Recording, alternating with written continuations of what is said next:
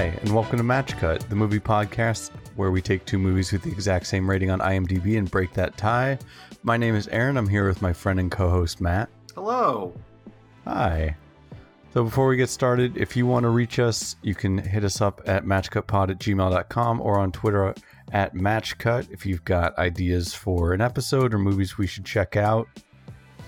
But now, on this most holy of high holidays, 420, we turn our attention, as the nation does, to weed. From the moral panics of reefer madness to movies like Cheech and Chong's Up in Smoke, weed has been both vilified and celebrated. Now, with more and more states legalizing the devil's lettuce, such as Virginia most recently, uh, could we be seeing another type of portrayal in the future? Because here's the thing, like, I I think that weed is like what am I trying to say? Weed has a lot of good applications. Like you hear it working well for like people with epilepsy or seizures. Uh, I think most recently the girl who was responsible for the naming of Charlotte's Web, the high CBD strain, uh, passed away due to COVID nineteen. Oof. You know, but it can have some positive applications. I know it made like life livable for her. So as we see kind of these more of these stories and as legalization like grows in acceptance you know, are we are we in the third wave of weed movies?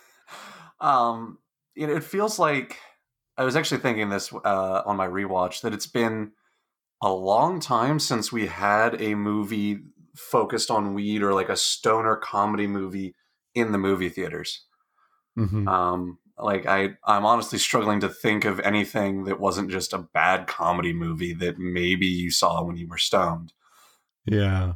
Um, Pineapple Express, but I mean that was like years ago. That was years ago, and I would still. That was around the time of like Harold and Kumar escape from Guantanamo Bay. Yeah, um, that was uh, 2008. Yeah, so it was a while. Like, I mean, Pineapple Express is a fun movie, mm-hmm. um, but really, I, I think that that craze is kind of gone with its normalization. Like now, uh, I guess The Gentlemen is a weed movie, but it's not a comedy at all. It's like sure. treating weed as very serious business and showing right. a, a, much more uh, serious side of like, no, these, these guys are drug dealers. yeah. In in an area that's not legal, uh, the UK, I believe, right? I haven't I haven't seen the gentleman yet, but you didn't. I thought you did. No, I've got it. I've got it in the queue, but haven't haven't watched it yet. It's a, it's a solid flick. Um, but that's like a that's that's like tonally like a closer to a layer cake than it is to a stoner comedy.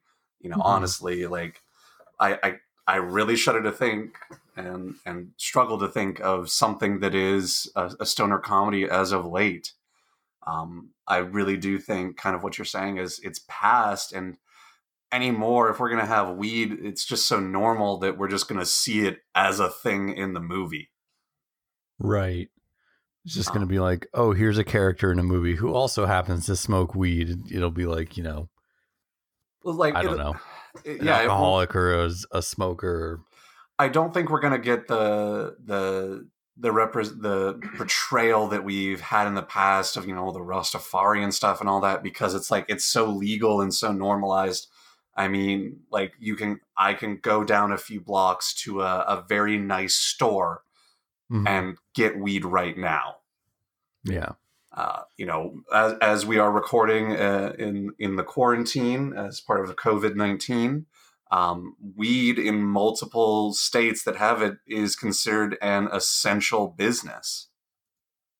Yeah, and like I, uh, going back to your point, like there there are many people that use it to make their lives bearable in terms of chronic pain or ailments that they they struggle with or just social anxiety that, the, that goes with it. Like there's mm-hmm. there's a lot of health benefits and just you know day in day out benefits. I mean i wouldn't be surprised if there's a lot of people that they're just smoking a whole crap ton of weed during this because what the hell else are you going to do? Yeah. It's it's kind of weird like it has it has those positive qualities but it can also just be a recreational drug for some people so yeah but like you know, going to the earliest portrayals of weed, that you know, obviously the big one is Reefer Madness, where like they mm-hmm. looked at it like it was worse than you know heroin and cocaine and all that. It's like that's not true. You know, you start obviously in the '70s, everyone was smoking it, but it was still legal. It's just like you know, don't make a big deal of it, kind of thing. Mm-hmm. I really don't feel like it's until the '90s that people start creating an identity around it necessarily. Like, yeah, Cheech and Chong, like that was still the stereotype for so long. Yeah. Um, but anymore it's just like you knew that kid in high school that was like super obsessed with weed and you're like yeah that's cool man and mm. now like if they're still like that it's just like do something else with your life yeah um yeah in looking at that in looking at this list that google spat up as far as like stoner movies it's like tag i guess that movie from 2018 they That's, list as a as a weed movie, but I cannot think of. So I, I highly doubt that because that's actually a story from where I live. That mm-hmm. tag game. Um, the school they went to was a Catholic prep school. Not to say that yeah. they, they couldn't smoke or you know anything like that, but like I know people that know their parents and what and whatnot. So like that whole that just doesn't that doesn't jive basically. Yeah. And then uh gringo the uh i think it was on amazon. Yeah again i think the the central point needs to be weed as a, a central plot device not something you watch when you're high. Mm-hmm but yeah i'm i'm curious i'm curious i mean i guess now like the i kind of expect a wave of movies like in response to the coronavirus, I guess, at least a couple, like, you know, the same way we saw movies coming out after 9 11 or, you know, after the death of Osama bin Laden. It's like kind of one of those events where I expect that to kind of be a minor trend, but I, I don't I don't see weed coming back in the same way. It, you know, once movies start getting made again. Yeah. I, I think it, it is definitely, you know, it is it is postmodernist weed anymore. like it'll it, like I said, it'll be a facet of something, and like if it's a uh, a movie that is set, you know, as a, a biopic or a historic movie, that it'll it'll feature. But anything that's contemporaneous will, if it's even part of the narrative, will treat it as just such a non-issue. Because it's been oh, pretty know, normalized in California for so long that it doesn't really matter. You know what movie we last saw weed in was uh Knives Out. There was weed in that movie, and it was the, so uh, secret it, yeah, stash spot. It was, but again, like that wasn't like a stoner movie either, and it yeah. was treated as just like a non-issue. Like no one really cared that they had a secret stash, right? Although I, yeah. where where was that movie set again? It was in uh, it was in the East Coast, I think like Massachusetts or something. I mean, they would probably solve a problem with it because they got to stick up their ass, but Massachusetts hasn't legalized it. I think they just recently did, but like there's that perception that like you remember back in the day when Aqua Teen Hunger Force colon movie film for theaters was coming out and they had the guerrilla marketing and that like there was those light brights that were found in multiple cities of Lur and Ur, the Mooninites. Right.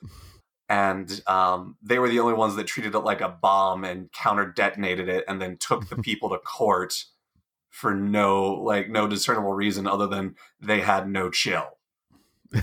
Yeah uh, lead lead is Weagle in uh, Massachusetts, in case you're wondering.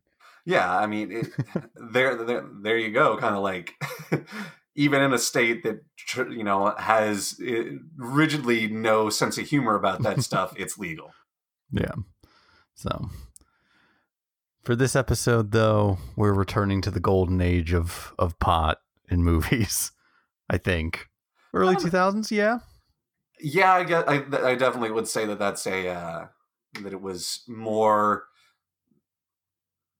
it was more uh, hidden and more like a little subversive to to feature marijuana so prevalently.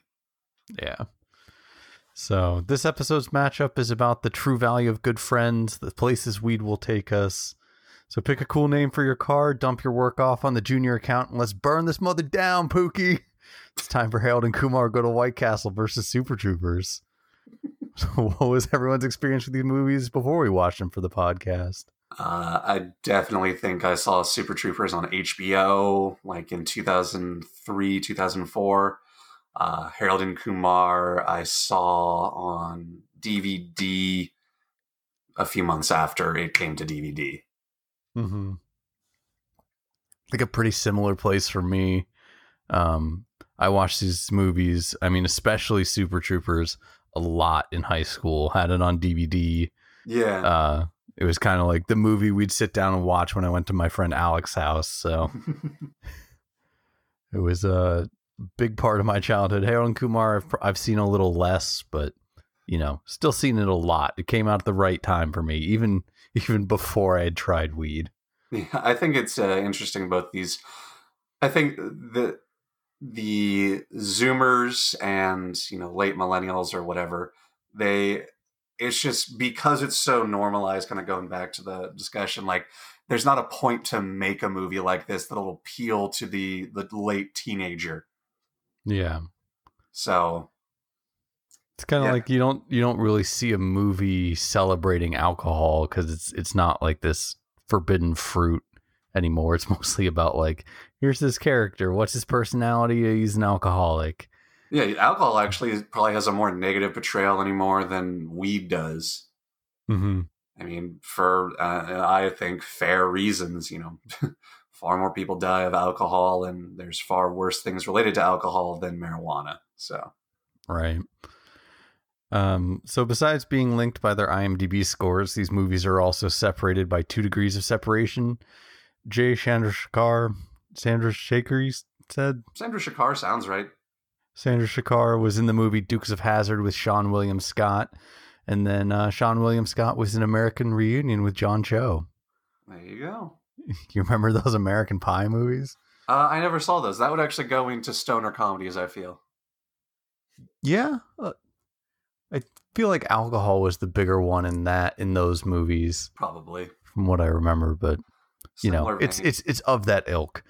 Um, both movies are rated a pretty good 7.1 on IMDb, but one of them must be better than the other. Let's find out uh, right after this break. Come on back. We'll be we'll be here with Harold and Kumar go to White Castle.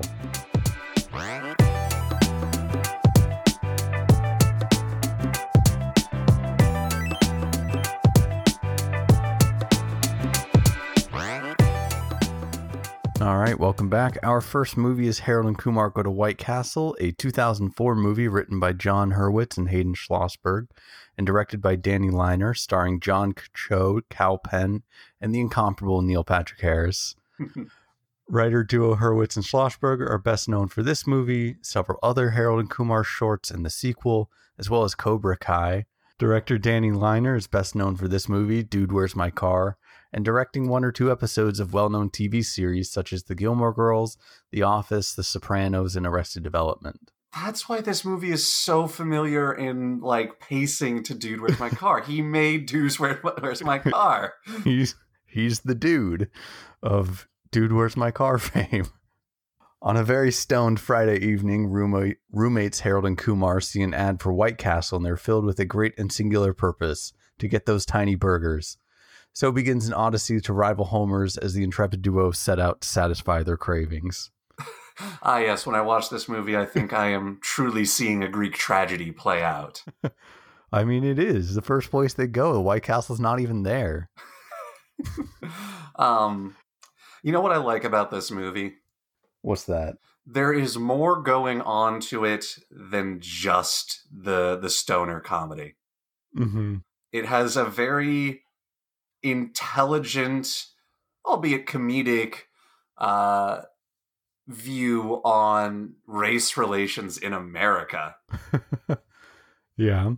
Like that is what makes this movie enjoyable to go back to because there are those moments where it's like very clearly making social commentary on racial profiling and racial discrimination in America. You know you have uh, an older uh, you know middle-aged black man who's in jail for being nothing you know doing nothing wrong but being black on a friday night. Right. Um, like literally yeah. like the and i think it's only more pertinent as we've gone further along to like realize like oh shit that's super real. Yeah this is a comedy that's making fun of like how ridiculous it is but it actually happens. You know mm-hmm. Like get out makes sense because we're we're we understand that that is more of the black experience in america now than you know a harold and kumar like right. it's part of the cultural zeitgeist that that is just the way people of different races are treated and like the constant um uh racial remarks at uh kumar's character played by uh kal penn who went to work mm-hmm. for the white house yeah under the obama administration um it's uh it's just interesting to see like you know this with a humorous slant portrayed kind of very seriously. It's like this is messed up. We're making fun of it, but it's still messed up. Yeah. It's definitely I I think like going into this movie, I had not seen it in a while. I had not seen it in years, but you know, my my assumption for this was kind of like, okay, I'm going to go back into it. It's going to be a little aged, you know, in the way that all early 2000 stuff kind of is now. Uh-huh you know, and there's still like a couple jokes like calling your friend a vagina McGiantstein and yeah, they're, describing they're... describing Kate Holmes' breasts as the opposite of the Holocaust. Yeah, there there was definitely some things where, um, as a as a juxtaposition, while they sometimes they they are poking fun at the stereotypes, they really heavily lean into some of them, like uh, mm-hmm. like it does commit a a classic thing that like just because a stereotype is positive doesn't mean it's not detrimental. Like the fact right. that you know Kal Penn's Kumar Patel character is an actual good doctor, but like the reason he wanted to be a stoner is because he was tired of being just pigeonholed as the Indian doctor. But then at mm-hmm. the end he decides I'm going to be the Indian doctor because it's what I'm good at. Yeah. Like I guess there's a sense of like almost a fourth wave feminism slant of uh, as long as you do it for your reasons and feel empowered by it, it's yeah. uh, it's not detrimental. But uh, I don't know. It, it's it's tough to say. Yeah, I think a lot of the humor, like besides that, you know, one or two examples here and there, it's like generally pretty good. I mean, there's some gross out humor, but a lot of it is like poking fun at the situation rather than poking fun at an individual or making you know a singular person the butt of the joke. I think more... uh, Harold gets a bit more guff from Kumar than Harold gives to Kumar. Um, mm-hmm. That's what I. That's something I did really enjoy about this movie is that friendship did feel real. Like you got the sense that obviously they met in college and have been friends since, and the going to the job market and whatnot, and you know, young adulthood, first steps into that. That, mm-hmm. yeah, I can understand why they're friends. Like, yes, you all have that friend that, like, you know, that is a lot like Kumar, where life is kind of easy for them and they just kind of skate through, and you are a little more studious. Um, I really like Harold's arc throughout this because it feels very real.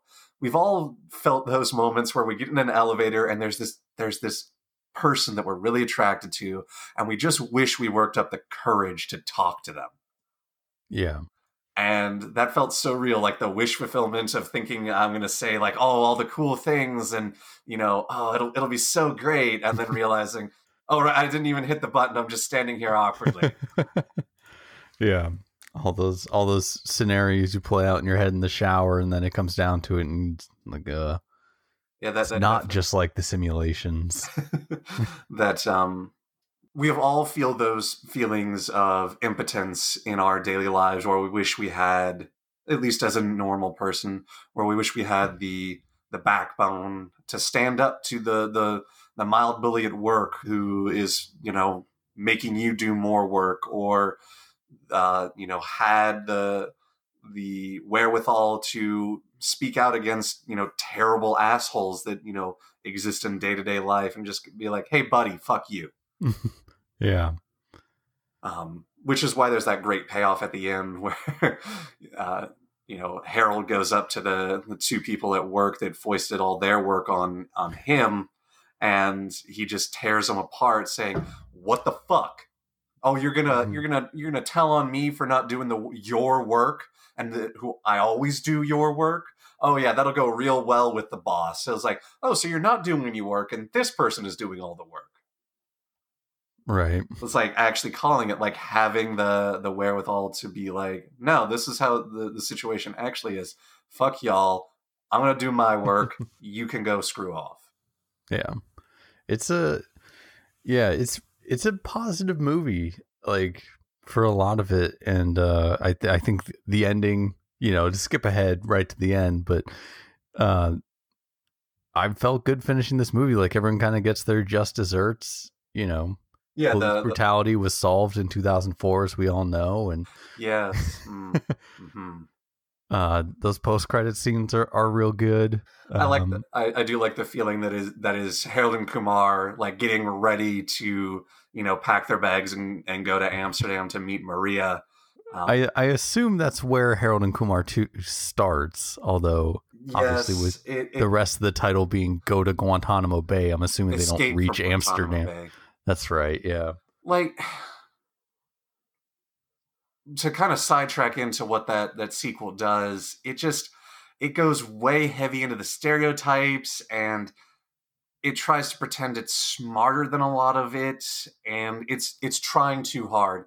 The easy progression would have been something like road trip to euro trip just have them getting to europe getting sidetracked in europe but they decided to take a more political stance and make it more about the American foreign policy situation. like I'm not joking. Like Yeah. Because you've seen it and I haven't, is, Right. is the situation. Kal Penn's Kumar gets called a terrorist on the plane because of racial stereotyping by an old white lady that sees him in a turban and like making like like in her mind like I'm going to bomb the plane like in that kind Mhm. of voice.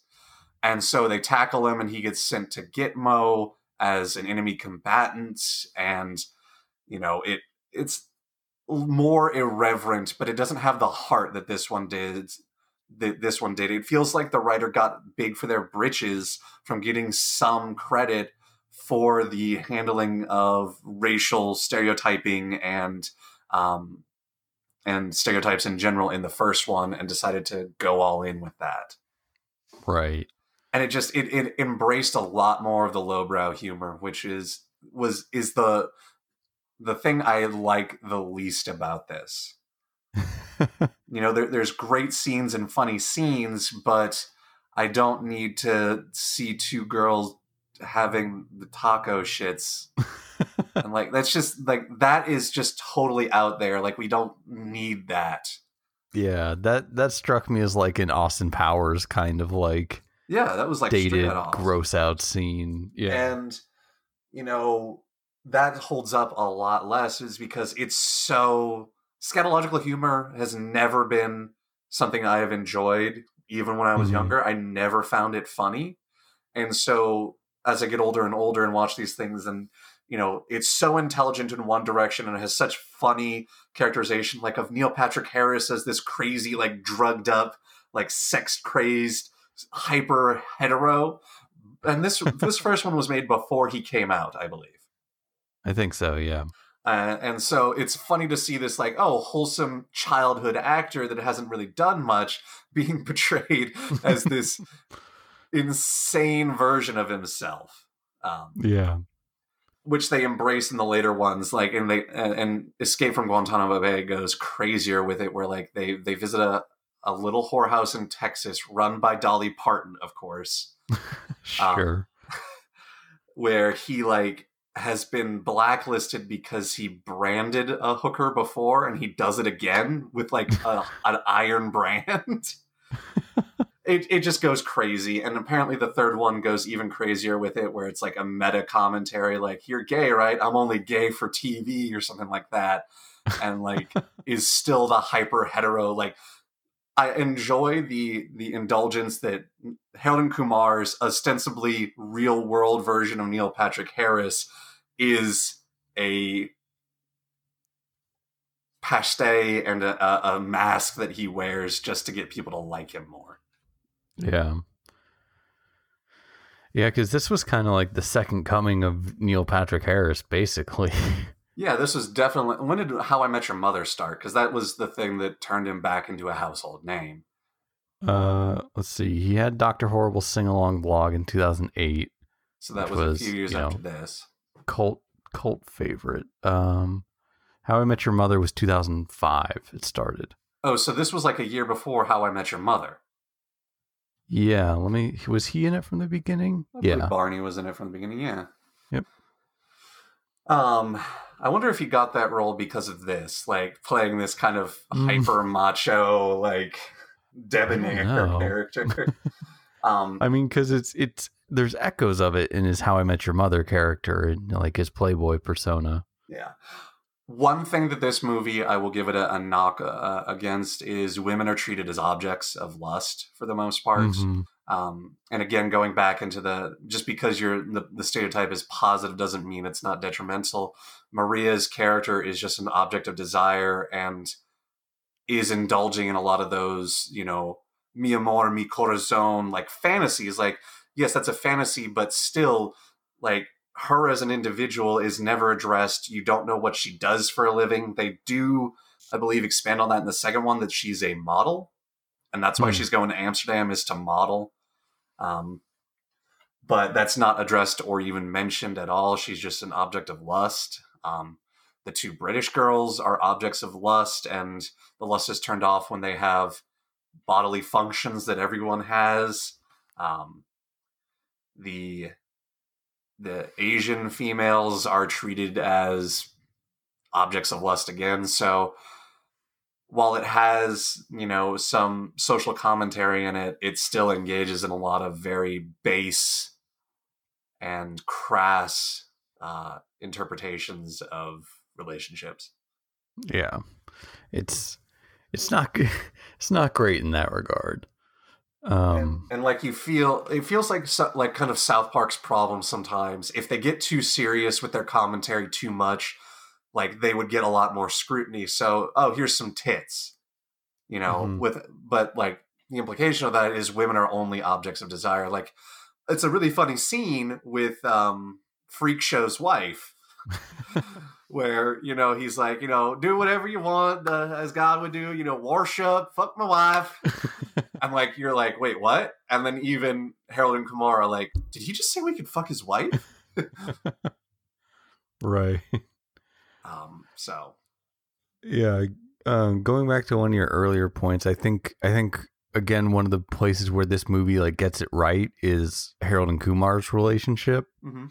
Because like this movie really feels like it's like okay harold and kumar are you know real people who would exist and probably wrote this movie together because john cho and kal penn like have i think a real natural chemistry with each other where Yeah. where their relationship becomes very believable like you know and and they have a, a good rewarding relationship where you know it's like hey when kal penn like or when kumar realizes that like Harold is truly upset, you know, after the gas station thing when his laptop broke. It's like, all right, hey, you know, there's a payphone across the street. Like, we'll just go call a cab. Like, yeah, uh, it, you definitely get the sense that you could honestly make a cut of this movie that gets rid of the more ridiculous stuff and just has like those interactions. And it's like, oh, I've had that night. yeah. You mean you would get rid of of Burgerland and riding on a cheetah and I'm not saying I would get rid of that because that would make it a better film. I'm saying that there is a version of this film in there that is more grounded in reality that Yeah. exists and I think is extremely relatable. Like I was going back to with, you know, Harold's impotence in his, you know, um, exerting his own self in his workplace and in his, uh, you know, his relationship with with uh, Kumar, like that's very real. Where and also Kumar's relationship with his dad, like I don't want to be that thing that you've you know forced me to be because just because I'm good at it. I want to be mm-hmm. it because it's what I want to do.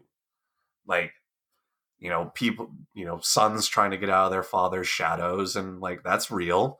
Um, yeah.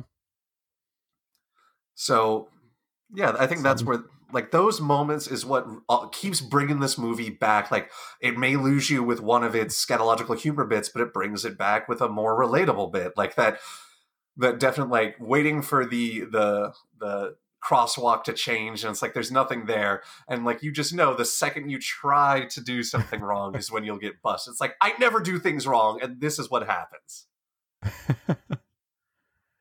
Yeah. I've i've definitely been there. Not actually getting pulled over for jaywalking, but I've had the, I've had those feelings sitting at a red light that wouldn't change. It's like, do I run it?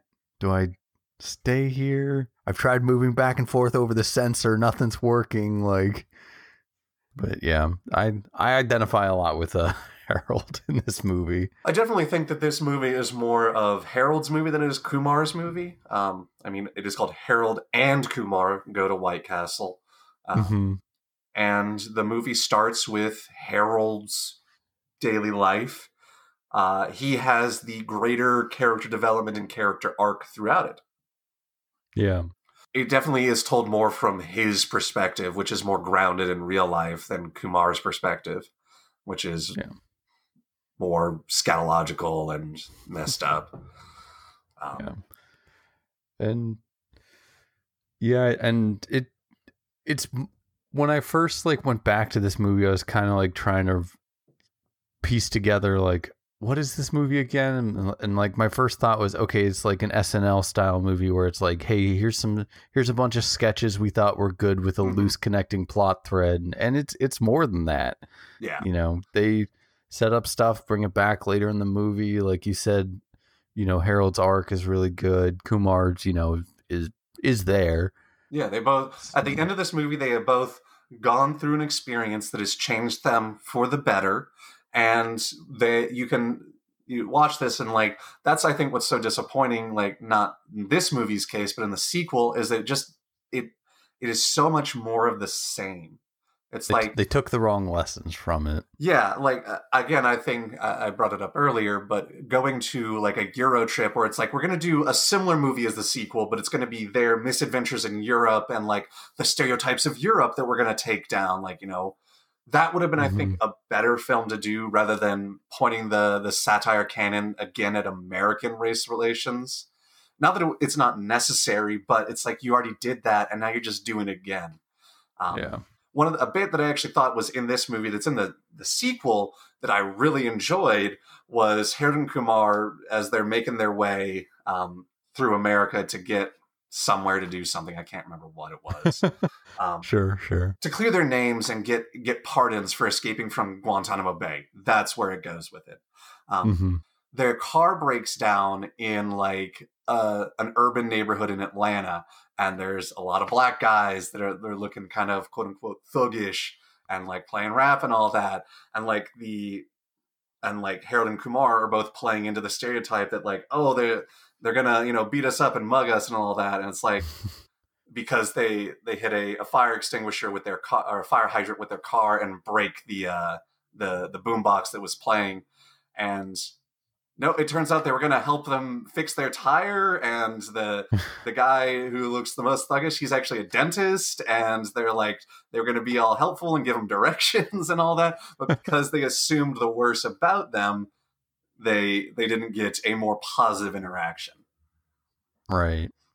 But I definitely think that both Harold and Kumar Go to White Castle and Super Troopers are a collection of skits with a plot thread to string it along.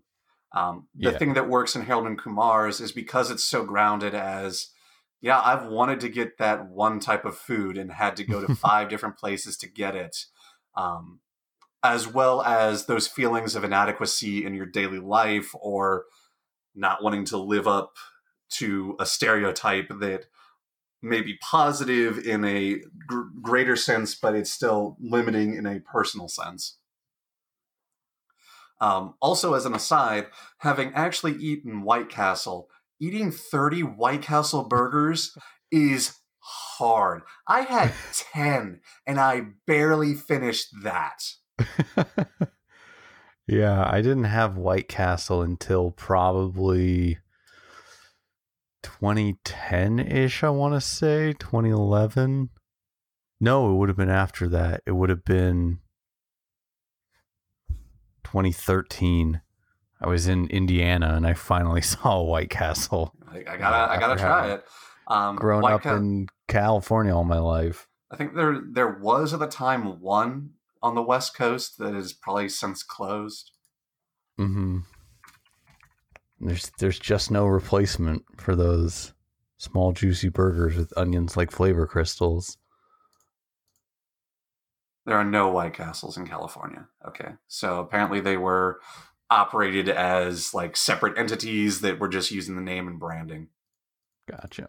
They still sell them in the freezer section, but they do. That's actually where the majority of White Castle's business is is from those freezer takeaways. Um, however, having real White Castles, there is no substitute for it. It's just having that bread as fresh is better. Yeah. Um, and you think, oh, 30, like the the patties are so small and all that. It's like, yeah, but you're not accounting for how much effing bread there is. that bread fills you up quick. Yeah. Um, and They each get yeah, it's what 30 30 burgers, 5 fries and 4 cokes. Which I don't get why they got so many cokes.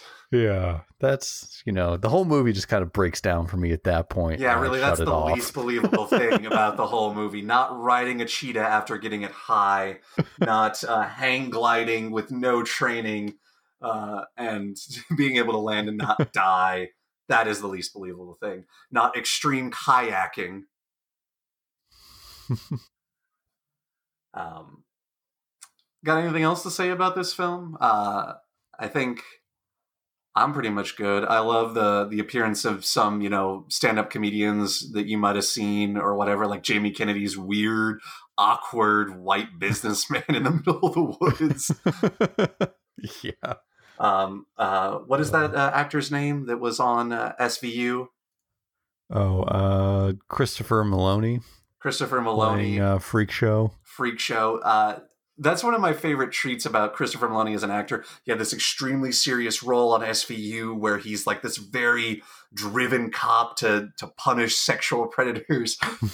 but honestly, yeah. you can tell he really enjoys these comedic roles more. He was on Wet Hot American Summer. He was in this movie. He's in Happy, which you've seen and uh, say yeah. it has not gotten enough praise or recognition. Yeah, underappreciated. It's it's a fun ride.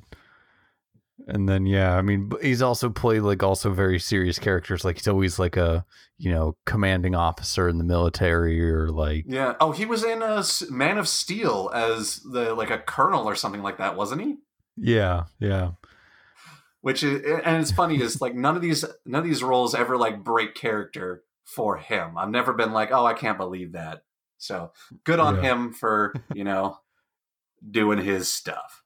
Yeah, and I'll I'll say finally, uh, good on this soundtrack for preserving my love of hip hop through the early two thousands. Right on. All right. Well, All right. Uh, join us after the break. We'll, we'll we'll talk about the 2002 movie Super Troopers.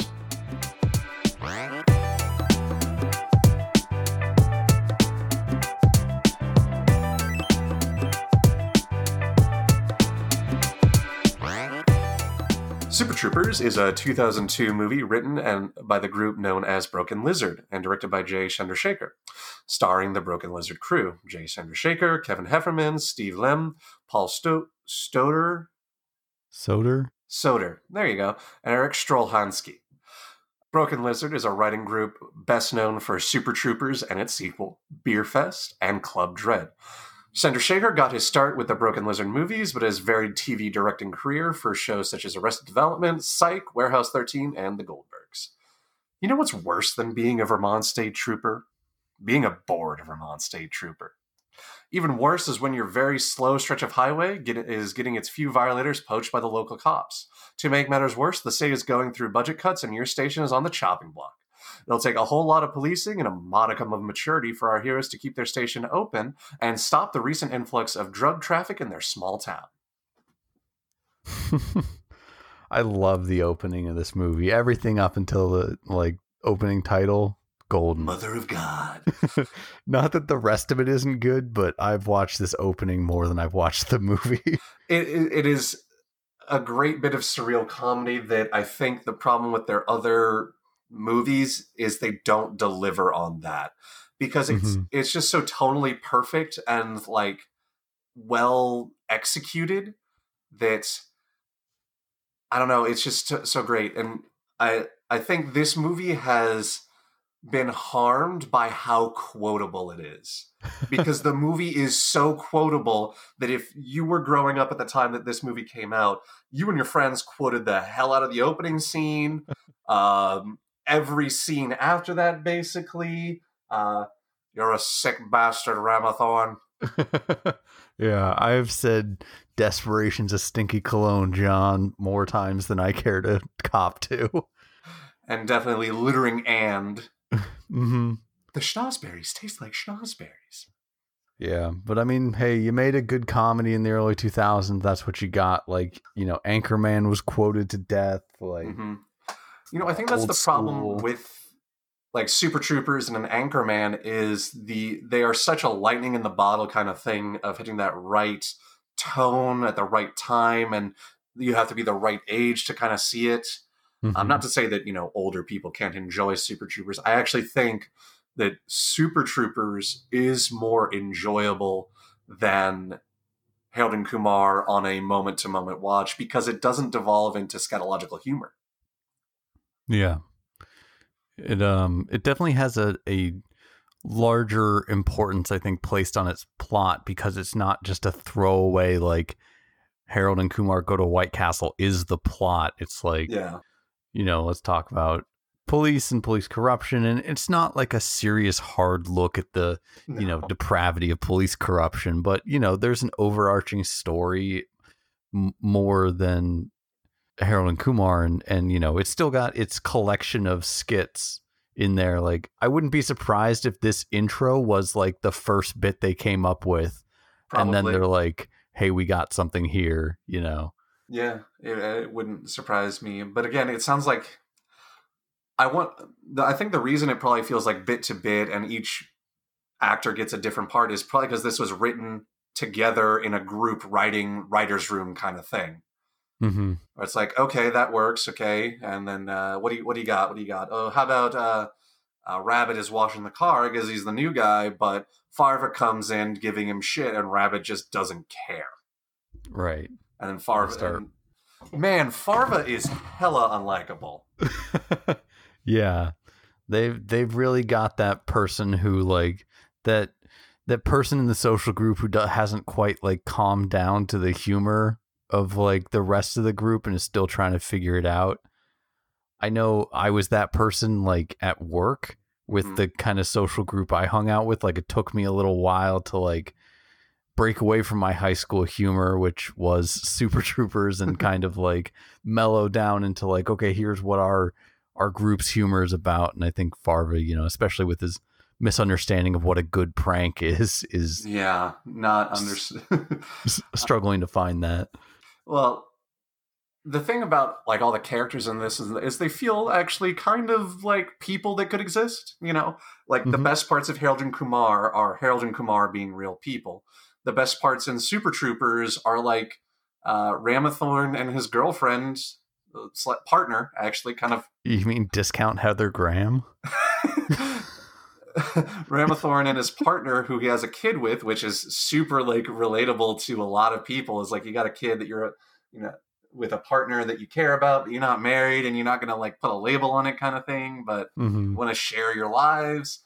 Um, they're in an open relationship and talking about, well, if this if this place closes, like we're gonna have to, you know, move somewhere. I don't want to move. You know, I don't think it's good for the Mhm. kid. Like that feels real. Like none of the things ever feel like crazy arguments. Yeah. and it's and it's not like and it's not blown up into that crazy argument just for the sake of like you know having that scene where everyone gets to yell at each other it's just like Yeah. eh, you know, we'll figure this out. Like hmm it's it's a very real look at that. I think. Um, there's um, I think you know we could easily devolve this into talking about our favorite bits. Obviously, I mean, I definitely enjoy the scene where they pull over the Porsche and they're basically trying to sexually bribe the cops to let them off. But like the timing is just off. Like any other time, I'd I'd jump in there and show you how to swing, but not right now. Yeah. I mean, if we could just talk about our favorite bits for a moment. sure. Uh that's well, first, the syrup chugging is gross. I just I wonder did like there's definitely a behind the scenes thing where they talk about that. Did they actually chug real syrup? Some of it is real syrup. Those close up shots, they used like thickened um iced tea for some of it and like you can tell in some of the far shots especially when um It's a little too viscous. yeah especially when thorn is you know drinking his like the bubbles are going up through it too fast Mhm. but those close-up shots that's them actually chugging syrup yeah, I definitely like I uh I I sympathize with Rabbit's expression after he finishes it. We're like, I uh, just can't taste anything but maple syrup. yeah. It's disgusting. Um my uh my favorite bit though is still the uh the soap in the uh coffee. Just in Farva just not getting it and the and the captain uh just being like fine i'm i'm gonna end it right here. Bite it, make him look like an asshole. yeah. Um, just yeah, the, the little scenes are great. Like, hey, Farva, what's that? You know, restaurant with all the crazy shit on the wall. Again, the quotability of this movie is not in question for the people that saw it growing up. I think Mhm.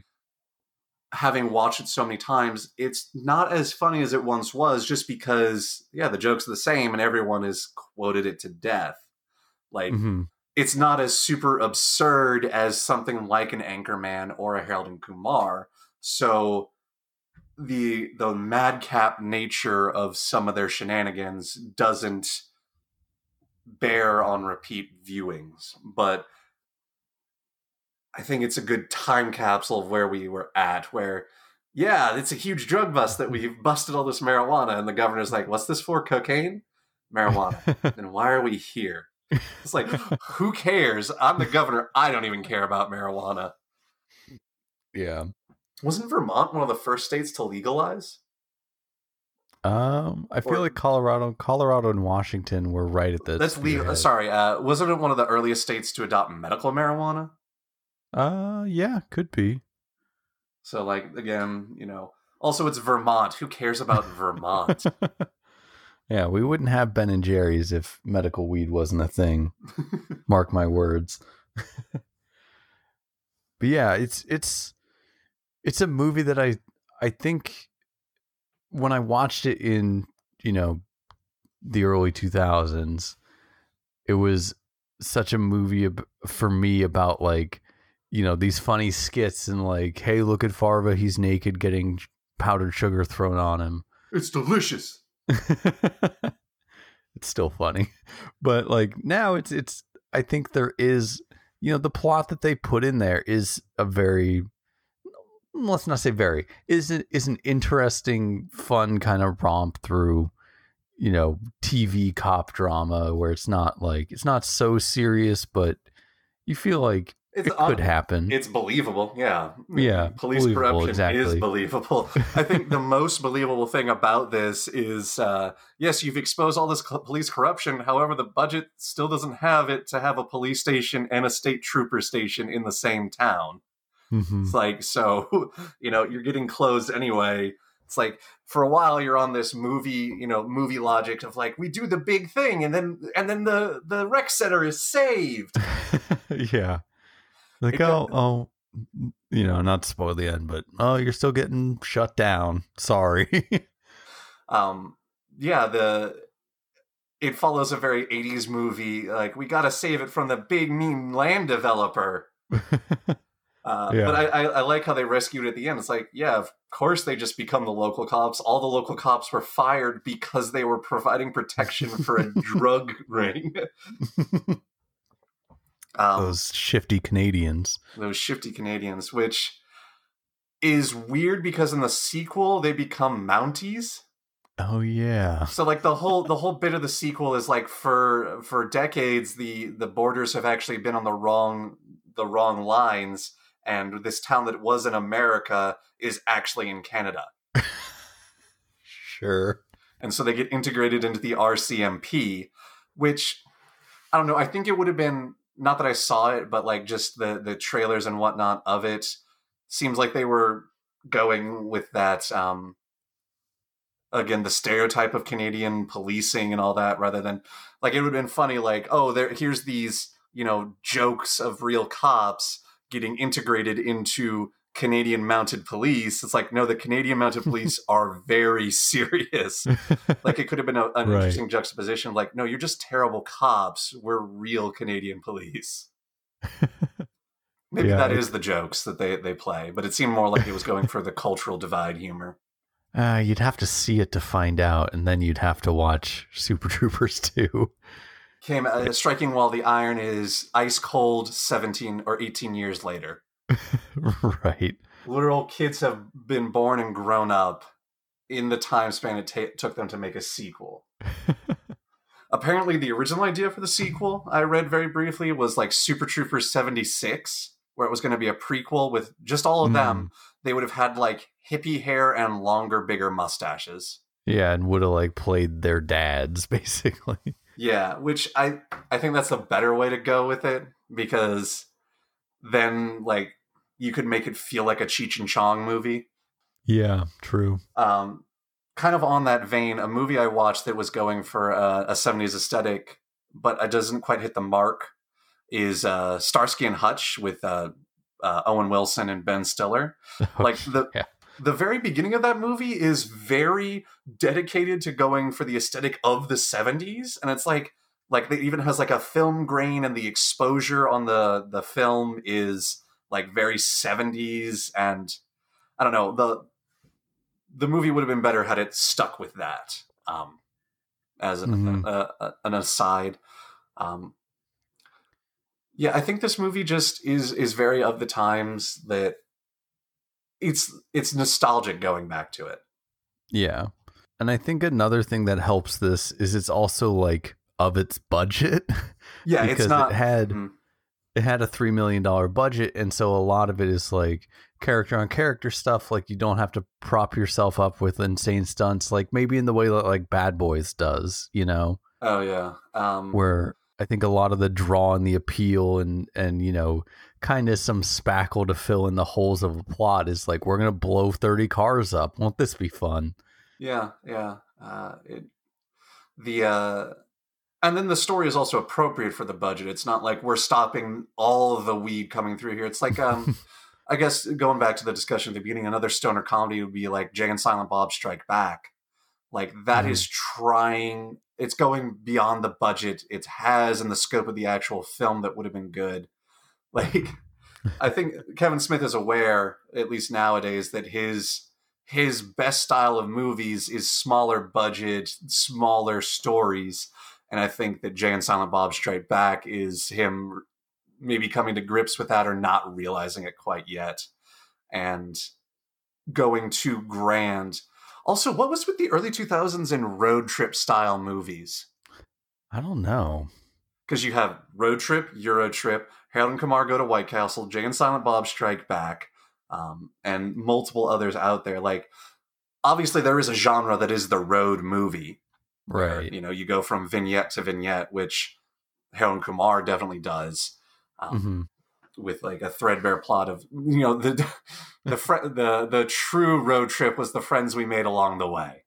Right. It's probably an easy writing device to be like, what if we, you know, it's an easy writing device to like string sketches together, basically, where it's like, okay, we've got these sets or these skits that would make place to like make sense to take place in Princeton. We've got these things that would make sense, you know, to take place in a shack in the woods. how do we connect them road trip movie. So maybe that's it. I don't know though. Like the the bits come before the the framework of the rest of the movie. Mm-hmm. Like I could definitely see that in Super Troopers with things like the cat game and repeater and um, yeah, those are like comedy sports warm up exercises.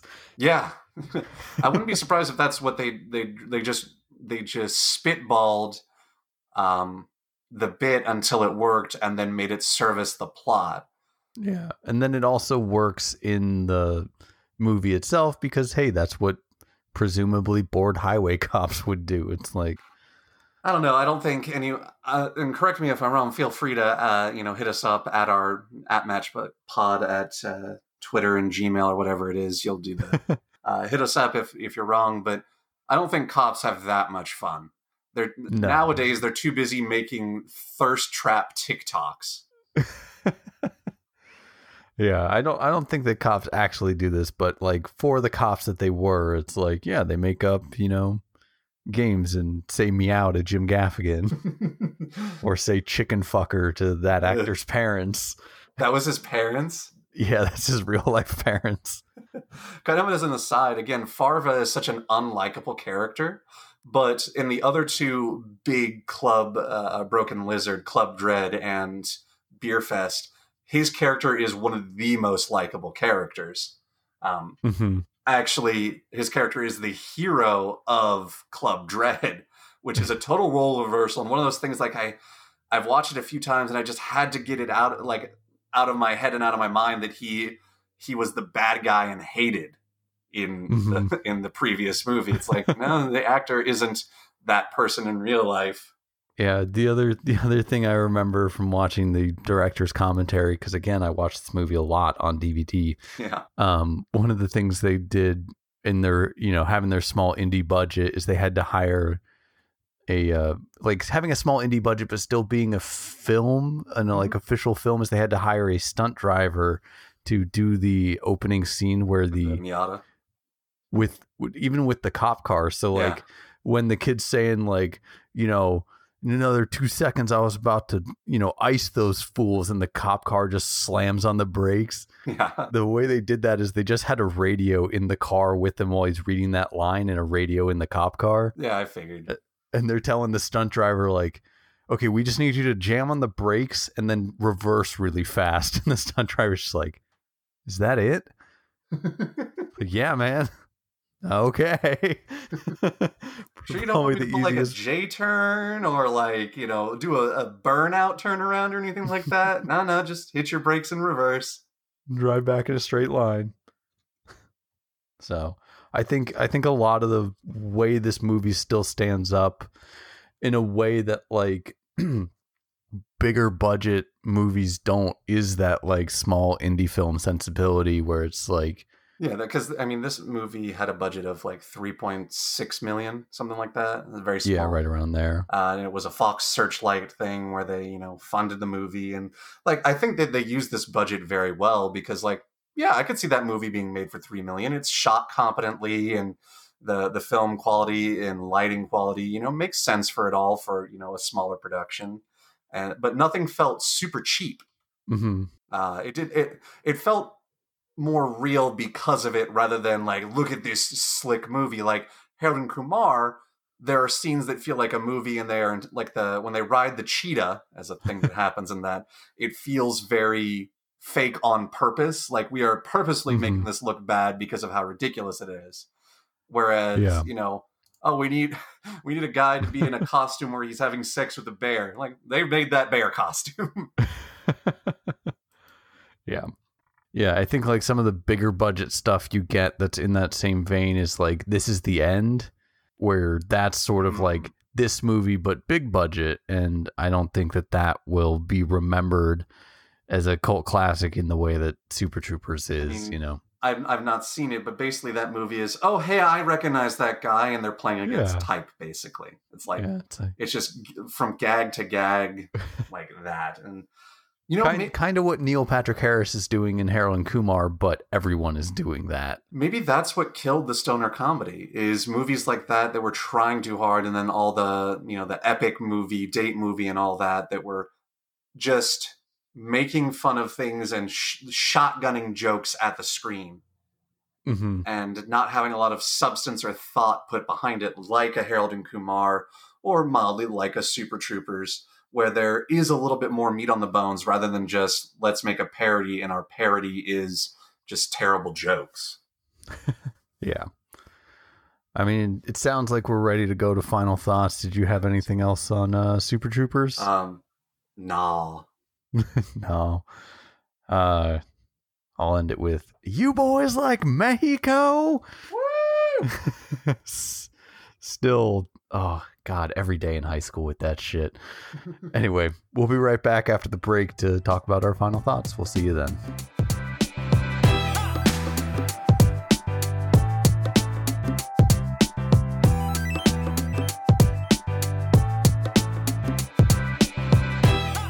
Welcome back. Uh, we're gonna discuss our final thoughts. Uh, I'm I'm real torn on which on which one I like better. So if you if you know, why don't you go first? I think I'm in the same boat that I'm torn. Like, I think the social commentary and uh, r- tearing down racial stereotypes of um, Harold Kumar, it makes it a more intelligent film. However, at the same time, it's it's de- it's vulgar humor in the terms of the not even language, but in the content of it makes it really unappealing to watch some scenes. Mm-hmm. And it's like it takes me out of it from like the overall narrative. Whereas Super Troopers, easier to watch through the whole thing through, but we've watched it too many times, you and I, to enjoy it the same way anymore. Yeah, I think I would land on Harold and Kumar for me, Super Troopers for everyone else. Like all, I think I will. You know, we're recording this early, but when 420 rolls around and I got to pick a movie to put on, like it's probably gonna be Harold and Kumar. I, I if um, if I choose a 420 movie, it's probably going to be Pineapple Express. Actually, All right, yeah, fair enough. Fair enough. That movie is also really good, but yeah, Harold and, Harold and Kumar, I think is is a fun movie to watch, like by yourself when you don't have to like justify or explain it to anyone. And, you yeah, know, if you want to fast forward through the battle shits, like you can. yeah, it's like things like that are just like not necessary and like gross for gross sake. And I, I think I agree with you. I would watch Harold and Kumar again alone. Uh, I would watch Super Troopers again when or if it's on and provided to me. Yeah. Like if it's still on Netflix, I'd watch it on Netflix if it was suggested on 420. yeah, where where can people watch these? The the usual suspects to rent, but it's not on anything streaming for free. So Ah, what a bummer. Yeah, I mean, they're both like if we're looking at early 2000s films, I'm not even going to put qualifiers in. They're both fun movies mhm. um that I you know, I think well deserve their their cult popularity. You know, they're not good enough to maybe be mainstream huge successes and and they weren't. But I think uh, Harold and Kumar was a bigger success. I mean, it spawned two sequels. uh, that is true. Um, Um, Super Troopers is supposed to get a third, really, tentatively titled titled Super Troopers Three: Winter Soldiers. wait, really? yeah, I mean, that's that's a that's an amusing name at the very least. Um, I I think that both of these films are very much of their times, and if you don't have a nostalgia for the period or don't have an appreciation for the way filmmaking was at the time and comedies were at the time, because comedy has changed so much since when these films were made, because these films are very much scripted comedy that was written by people. Whereas now we're in a comedy cycle where it's like just improv for this scene, and we'll get through Mhm. the you know the boilerplate of it later. And it's led to some really terrible comedy movies that are just very flat. Something that was refreshing about both these films was that there there are the scenes have a purpose for their blocking and their shot composition. Yeah. Whereas nowadays it's just camera A, camera B, left back and forth for the most part. Right. Where if you're gonna be able to capture, you know, some madcap improv session, it's like you need that flexibility.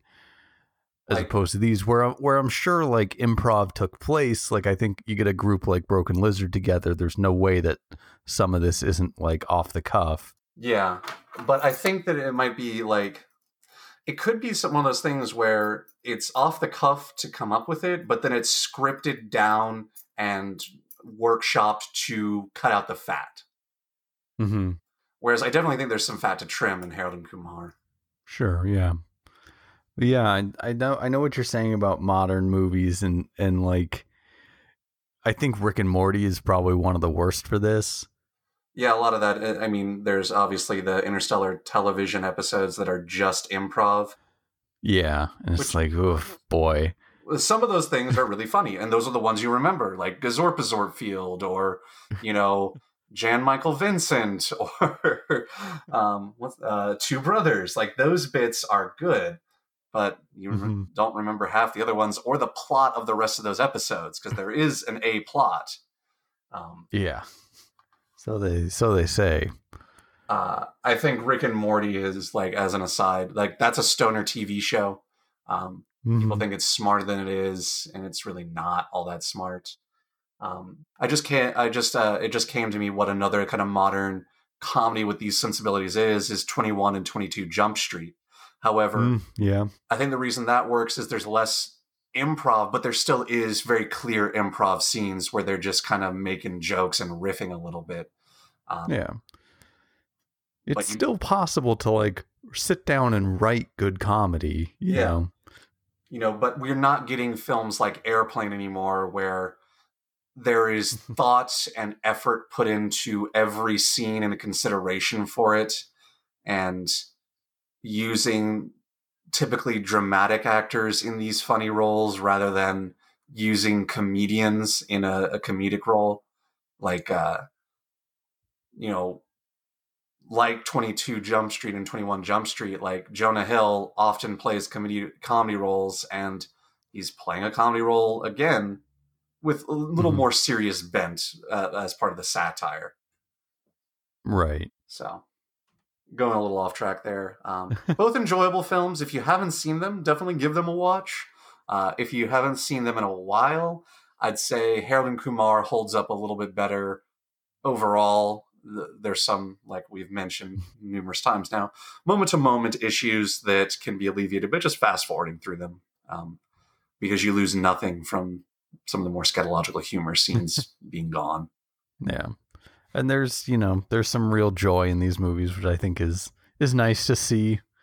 I talked a little bit last time about like, oh, what do I want to see in a movie now in this environment? You know, is it like something light and fun and or is it something serious that respects the drama that we're all going through in our daily lives and and this one I'm I'm thinking of some other high school movies I might want to return to Yeah, want to And, want to want to let me know and the audience know what some of those might be. No, because I haven't thought of them yet. Oh, so shit! I just I just put you on blast and put you on the spot. it's all good. Um, you know, Hot Fuzz would be one of them that came out around my high school Yeah, days. Uh, you know, but but seeing this and and kind of escaping back into that nostalgia was was pretty comforting. Let's see what else do I have on DVD here. Spinal Tap was a movie I watched during high school, but obviously not like a high school era movie for me. right. I mean, not another teen movie. Uh, Euro. I mean, it's got America's like- ass in it, and that ass has a banana in it. it does. You know, these these two movies definitely were a were a, welcome watch for. I think I'll just sum it up. These movies are of their time, and that type of movie isn't made anymore. And so, if you want to see how you know, not even that long ago, movies were different, you can watch these too. Yeah. So I think with that, that'll do it for us. Um, thank you again so much for listening. If you want to reach out to us, uh, we're at matchcutpod at gmail.com or at matchcut on Twitter. What do we got? So- uh, what do we got up next? You know, that's an excellent question. And obviously, because Never I'm so pre- prepared, before. uh, let's see. I think we I think we take a turn back to this. Oh nope, not yet. Um, so next time we've got a couple movies that might ex- elicit a little bit more nostalgia for people. It's going to be the Never-Ending Story versus Excalibur. Ah, yes. The never ending story. And I have seen neither of them, so those those will be first time watches for me. I just assume that all my friends have never seen any of these movies. um, so there was a post on Reddit uh, that was, oh, uh, the top 100 movies of all time kind of thing. And I went through and was like, I'd seen all but like seven of them. Yeah, I'm sure I've seen like Seven of them. seven of them. Yeah, I mean realistically, probably like high teens, but Probably. not very many. I've I've looked at those lists before. That was just like one of those things like, oh, okay, I've watched a lot more of these famous movies than I even thought I did. but this is this is the other side of like the the other side of the nostalgia coin for me is like stuff I haven't seen like the never ending story and Excalibur. When I talk to people who watch these movies in their childhood I'm just like yeah it was good and they're a lot of people are like no it's great. You just don't understand. It's like yeah I didn't watch it when I was 7 sorry. Well, just to get out of the way, like with the never ending story, like there's secondary nostalgia for that, I think, because of things like Stranger Things season three featuring it as a plot point. Mm-hmm. Uh, get that get that second hit coming back around which, I mean, Stranger Things is literally just distilled nostalgia for an era that the Duffer brothers, they're actually, they're younger than both of us. They never experienced it. hmm interesting It's a distilled version of nostalgia, which maybe we'll talk about next time. So that is another one in the can. I've been Aaron, I have always been Matt. and we'll see you next time. Bye-bye. Bye bye.